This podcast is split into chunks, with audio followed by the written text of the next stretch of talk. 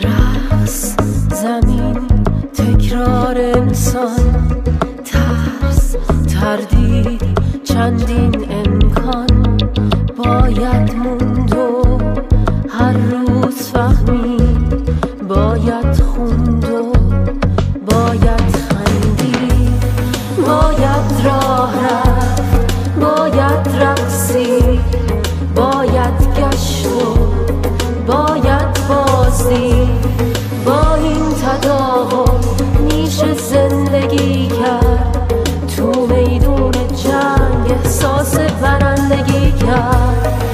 تکراری ما بس میشیم. گاهی شجاعی یا بنده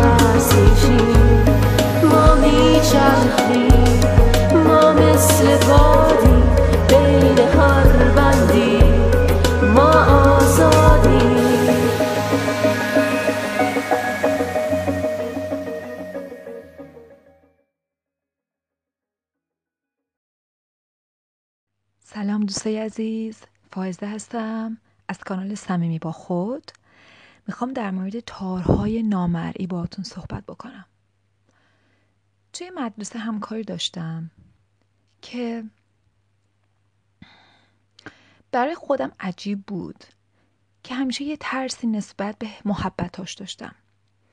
یه بار بهم پیشنهاد داد که برام یه چیزی رو انجام بده یه کاری برام انجام بده. بعد هم چند بار گفت. و من خیلی خودم متعجب دیدم از اینکه یه جور خیلی زیادی اکراه داشتم از اینکه اون آدم اون کار رو بکنه. و حتی مثلا اینجوری بودم که ترس داشتم که یادش امیدوار بودم که یادش بره و نخواد یادآوری بکنه به چون واقعا نمی‌خواستم ازش. یه جوری فراری بودم از اینکه برام کاری بکنه. چند وقت بعدش با یه فاصله کوتاهی یه رویایی رو دیدم که اون همکار روی من نشسته و انقدر سنگینی که من نمی‌تونم بلند شم. و کاملا انرژی که احساس می‌کردم مثل یه انکبوت بود که روم من, من تو دامش افتادم. یکم اون خواب باعث شد که بهتر رابطه رو بفهمم. ولی هنوز هم خیلی برام واضح نبود. تا اینکه یه صدایی از یه خانمی به اسم تیلسوان رو گوش دادم و انقدر برام جالب بود و انقدر برای خودم شگفتانگیز بود که اون خواب رو دیده بودم که گفتم حتما می‌خوام اینو توی کانالم دربارهش صحبت بکنم. بنابراین صحبت امروزم یه جورهایی در واقع بیان و شرح یکی از صحبتهای خانم تیلسوانه در مورد تارهای نامرئی و در واقع انکبوتی که فکر می‌کنم تمام ماها تجربهش کردیم. هم تجربهش کردیم دریافتش کردیم و هم دادیمش به بقیه. خصوصا که از تو فرهنگ ایرانی بزرگ شدیم و حالا بیشتر دربارش میگم.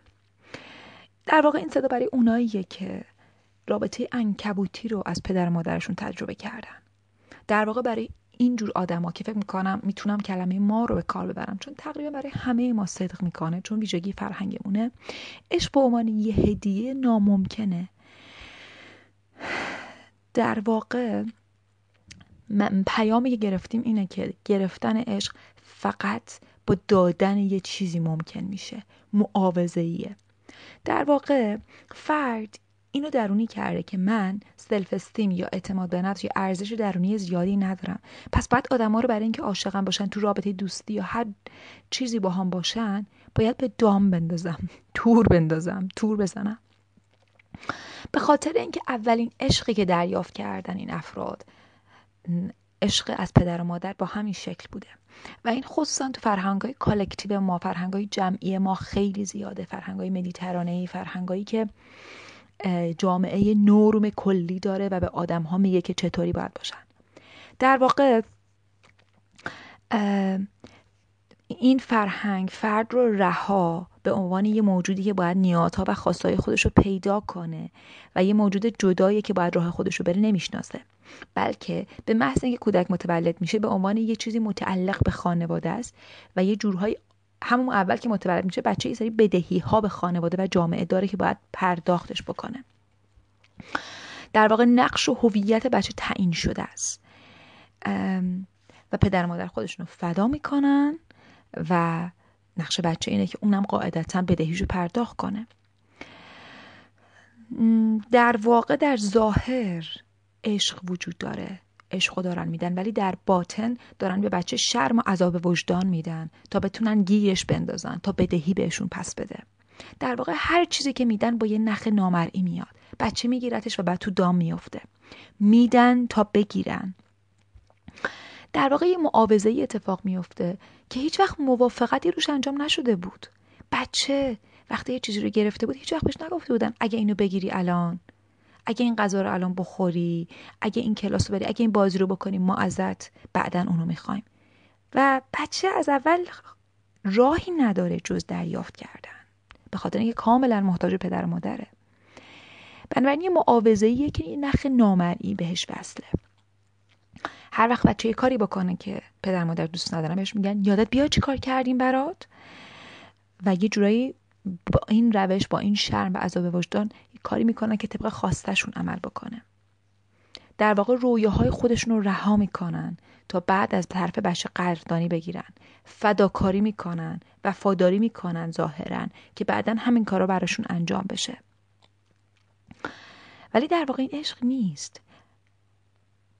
در واقع یه تار انکبوتی که بچه توش افتاده. گیر افتاده توش. در واقع بچه هر بار که قبول می‌کنه چیزی رو که چاره هم جز قبول کردن نداره به یه, نخ... یه نخ نامری میاد وصلش می‌کنه. هی سنگینتر و سنگینتر میشه بارایی روی شونه هاش. و در واقع به عنوان یه بزرگسال یا یه ادالت وقتی که می‌رسه به اون سن که می‌رسه پر از تار شده پر از دست و پاش بسته شده. دیگه آزاد نیست. دیگه می‌تونی ولش کنی. چون دیگه آلردی پر از شرم و عذاب وجدانه. یعنی پر از این چیزا شده. دیگه راحت می‌تونی کنترلش بکنی.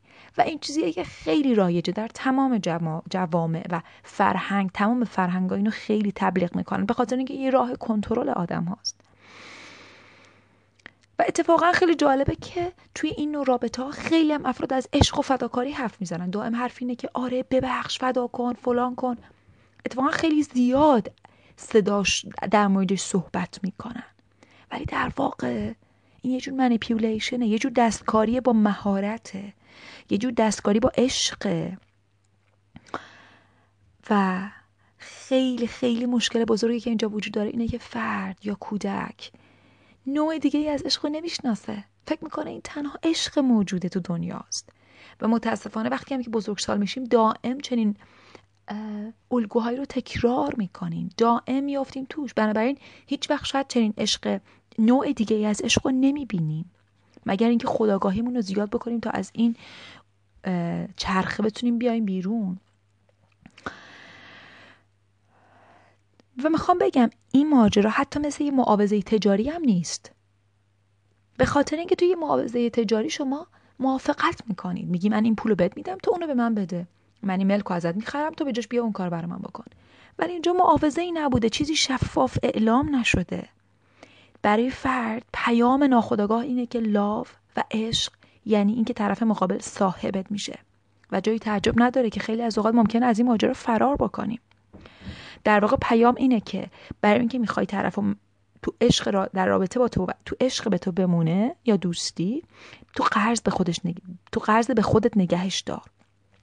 و نه برعکس مواظب باش که اون تو رو تو قرض نگه نداره. این دائم یه جورایی شمردن امتیاز هست. اون برای من این کار که من مواظب باشم من تو قرض نیفتم. من اونو تو قرض بندازم. در, در واقع هرچی هم بیشتر بهمون بدن حسمون بدتر میشه.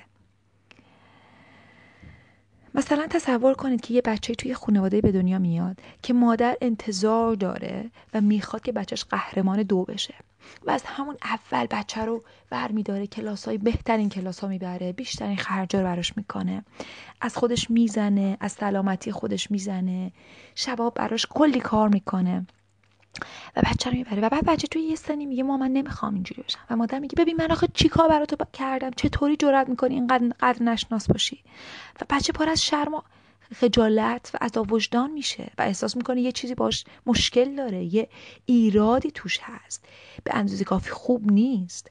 اگه اگه خواسته خودش رها بکنه و توی دام مادر بیفته دو رو ادامه میده. و اگه از اون دام هم بیاد بیرون ولی همچنان داره اون بار عذاب وجدان به دور میکه به, دو، به دوشش می‌کشه که من قدر نشناس بودم. ولی در واقع از اول پیام شفافی رد و بدل نشده بود. اون بچه چیزی رو امضا نکرده بود که مادر تو به من غذا بده تا من بعدا قهرمان دو بشم. کرده بود؟ و در واقع بچه پیامی که می‌گیره اینه که از نوع اینجور عشق پیامی که می‌گیره اینه که چیز با ارزشی من ندارم و چیزی که به تو میدم اینه که اینو به تو میدم تا تو بعدا من این چیزی برگردونی وگرنه من چیز با ارزشی ندارم که تو به خاطرش تو رابطه با من باشی. پس بهترین راهی که خود این آدم بعدا تو رابطه وارد میشه اینه که طرف مقابلش رو توی قرض بندازه. و چه راهی بهتر از اینه که نجاتگر و رسکیور واژه انگلیسیش باشیم در رابطه با آدمای دیگه. کمکشون بکنیم بهتر بشن تو مشکلات بریم سری در کمکشون بکنیم سری بفهمیم نیازشون کجاست. خیلی سری کمکشون بکنیم. و تو قرض بندازیمشون. و نکته اینه که وقتی کمکشون کنیم خب یه خورده بهتر میشن دیگه درسته؟ یه خورده شرایط بهتر میشه و غیره. و ما میترسیم که از دست بدیمشون. و انگار ناخداگاه می‌خوایم که دوباره توی یه شرایطی ایجاد بندازیمشون و اونو بیفتن که بتونیم کمکشون بکنیم. و در واقع انگار عمیقا بهترین خوبیشون رو نمی‌خوایم. می‌خوایم که به کمک ما نیاز داشته باشن. می‌خوایم که وابسته به ما باشن. و یه مثال خیلی خوب ناخودآگاهشونه که خیلی از اوقات وقتی آدمو توی اعتیاد هستن توی مراکز اعتیاد هستن و فرد شروع می‌کنه از اعتیاد بیرون اومدن بعضی موقع می‌بینید که خونواده یا مثلا حالا رابطه کسی دوست طرفه کسی که حالا همسر یا شوهر طرفه یهو می‌بینید یه بحرانی را میندازه یه چیزی پیش میاد تو خانواده که این فرد دوباره سقوط می‌کنه تو اعتیاد. انگار که شرایط یه بحرانی توش ایجاد میشه. و انگار اتفاق ناخودآگاهی که میفته اینه که اون طرف میترسه از اینکه این آدم از این شرایط بیاد بیرون و خوب بشه و از یه احساس ارزشی پیدا بکنه و طرف مقابلش رو رها کنه و بره. چون طرف مقابل معتقده در درون خودش که ارزش کافی نداره. باید اون طرف رو تو قرض و بدهی نگه داره تا بتونه خوشحال باشه و تو رابطه باهاش نگرش داره و عشق بگیره ازش.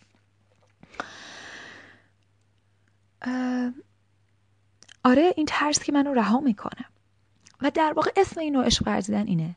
مردمو باید به خودم بدهکار کنم تا دوستم داشته باشن و چرا ما این معاوضه و این قراردادی که ناخدا میبندیم ناخداگاه یا حتی خداگاه رو بیان نمی کنیم در وهله اول اینکه خودمونم خبر نداریم این کار می‌کنیم. خودمونم بهش آگاه نیستیم. و در وهله دومی که حتی اگر بهش آگاه باشیم اگه بگیم کسی باش موافقت نمی‌کنه. کی موافقت می‌کنه که بهش بگم؟ ببین من برات این کادو رو می‌خرم که دوستم باشی. و دیگه حق نداری به من اگه دوستم دوستم نه دوستم نباشی. باید دوست من باشی. باید خیلی هوامو داشته باشی. من این کار برات می‌کنم که تو اون کار بکنیم هیچ کس نمی‌تونه گارانتی بده چنین چیزی رو به ما. مثال می‌زنم. مثلا شروع کنم تون تون نیازهای آدمای دیگر پیدا کنم. انقدر تمرکز کنم روی نیازهای آدمای دیگه که از خودم غافل بشن و نیازشون رو پیدا کنم و زود پاسخ بدم. که یه جورایی قبل از اینکه خودشون هم بتونن فکر کنن نیازشون چیه من نیازشون رو پاسخ داده باشم. یا مثلا پول شام طرف رو بدم که تو قرض و بدهی بندازمش لحاظ احساسی. یا مثلا عشق فیزیکی زیاد نشونش بدم که انتظار داشته باشم اونم بعدا به من نشون بده. یا اینکه خودم رو تو یه چیزی فدا بکنم یه کاری خیلی دوست دارم و فدا کنم به خاطرش.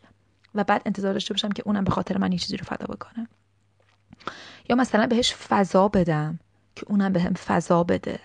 مثلا بگم خب ببین امروز برو با دوستات دیگه. آره و انتظار داشته باشم که فردا شب که می‌خوام با دوستان برم اونم به من بگه که برو. یا اینکه کمکش کنم که بخوام اونم کمکم کنه. یا یه هدیه براش بخرم با این ایده که پشت سرم حرف نزنه. و بعد یا مثلا کلا همیشه در حال امتیاز شمردن باشم. این اینو گفت من اینو کردم. و می‌بینید چقدر ویژگی این نوع رابطه اینه که طرف همش تو کلش داره حساب کتاب می‌کنه. طرف تو لحظه حال نیست. همش داره اون پشتا فکر و خیال می‌کنه. انگار یکی باید بزنه روشونش بگه بیدار شو بیا تو لحظه حال فکر و خیال نکن. حالا فرض کنین که من برای طرف هدیه خریدم که پشت سرم حرف نزنه. حالا فرض کنید که اون طرف بره پشتم حرف بزنه.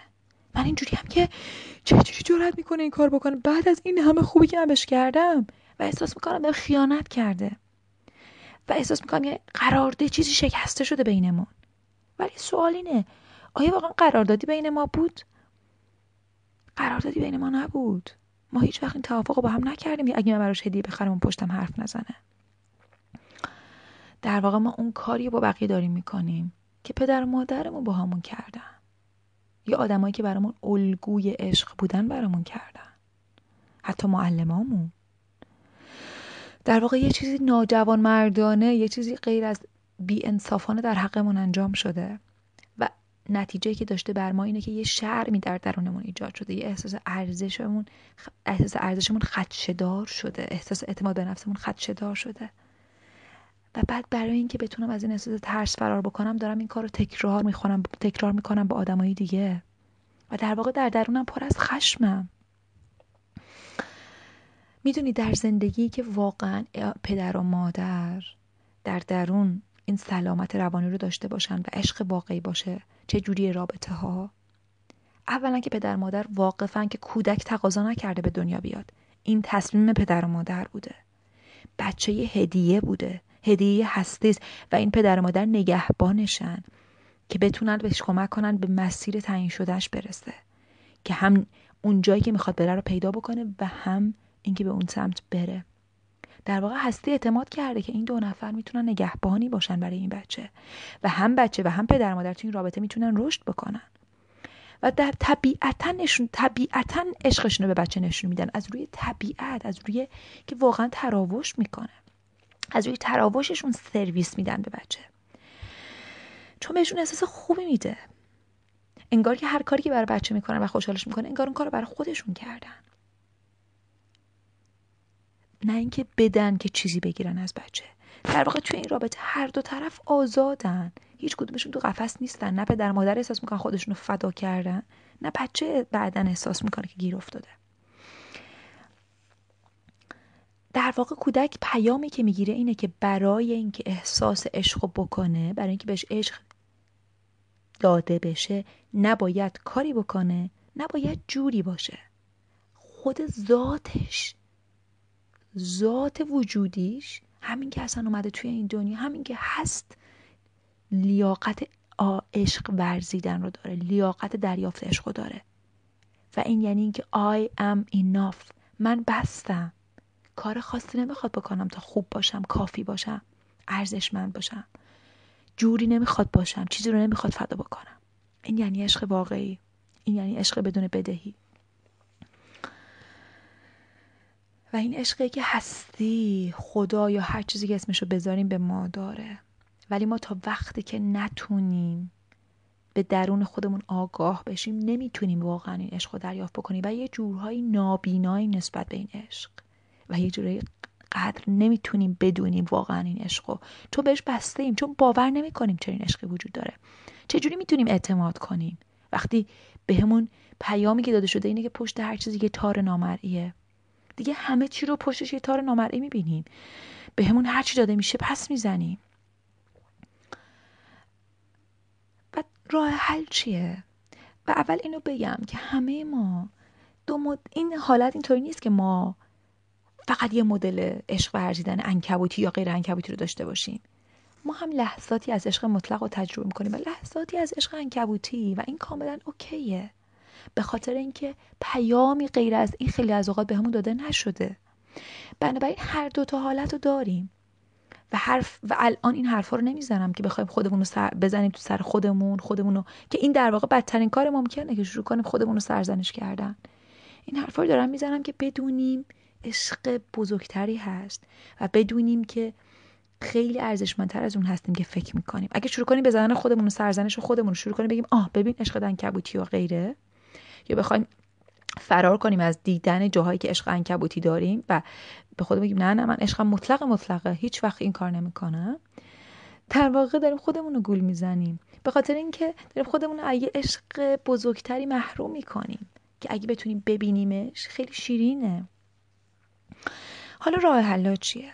در وهله اول اینکه بتونیم رابطه هایی که با پدر مادرمون داشتیم رو دوباره ببینیم. چه اتفاقایی افتاده تو کودکیمون؟ چه پیامهایی گرفتیم؟ چقدر به همون گفته شده که ما چقدر برای تو زحمت کشیدیم؟ ببین ما چیکار کردیم برای تو؟ تو چه جور بچه ای هستی؟ چقدر قد نشناسی؟ چرا فلان تو هستی؟ تو چه مرگته تو چه جوری هستی؟ چرا آخه شماها اینطوری؟ این چه تا چرا نمی‌تونی اونجوری باشی؟ چقدر از این حرف ما زده شده؟ چقدر سختی ها و رنج پدر مادر رو دیدیم که به خاطر ما اتفاق افتاده به همون پیام داده شده که من به خاطر تو ببین چی می‌کشم. ببین به خاطر چه غذایی درست کردم. تو غذای منو دوست نداری. دوم با خبر بشیم از خودمون کارهایی که می‌کنیم.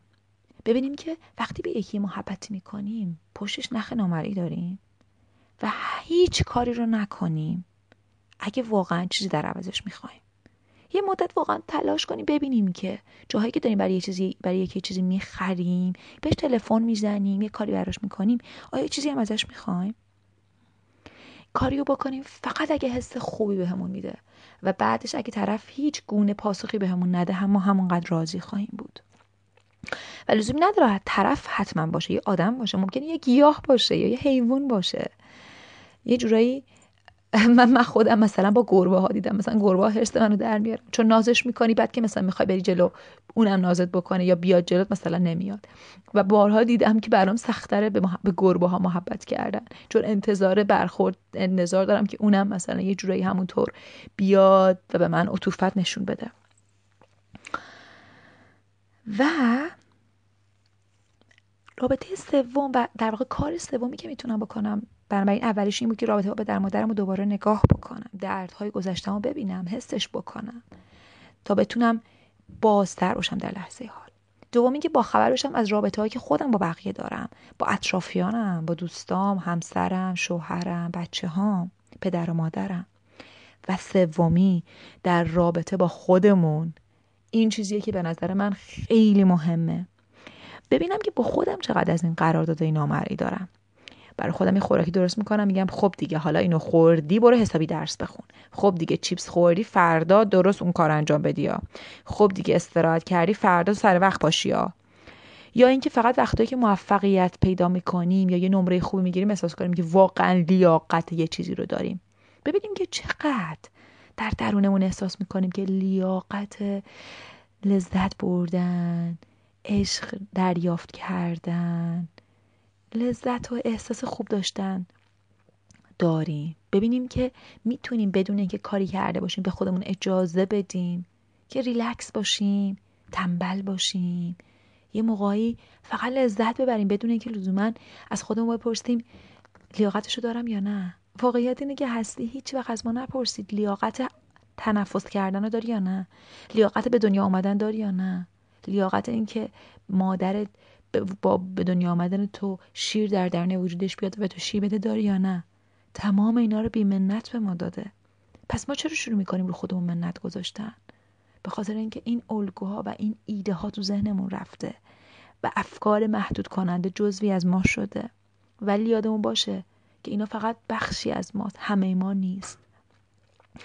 و ببینیم که در واقع پیامی که اینجا وجود داره اینه که فقط وقتی می‌تونم چیزی از کسی بگیرم که چیزی بدم. باید آدم ها رو به دام بندازم. ولی عشق واقعی عشقیه که وقتی یه چیزی رو میدم و ببینم طرف خوشحاله در درونم واقعا شاد بشم و بدونم این عشق وجود داره در هستی که چیزی به من داده بشه و من دریافتش کنم و فقط به خاطر خوشحالی من هستی یا خدا خوشحال بشه. و هدف مطلق همین باشه که من خوشحال باشم. هیچ بعدی وجود نداره. هیچ پاسخ دادنی وجود نداره. همین بسته. همینجا تموم میشه. این عشق رو دریافت کنی و خوشحال باشی. و بیقرار نشی که وای حالا چجوری جبران کنم. امیدوارم که هفته خوبی داشته باشین. و از این صحبت لذت برده باشین.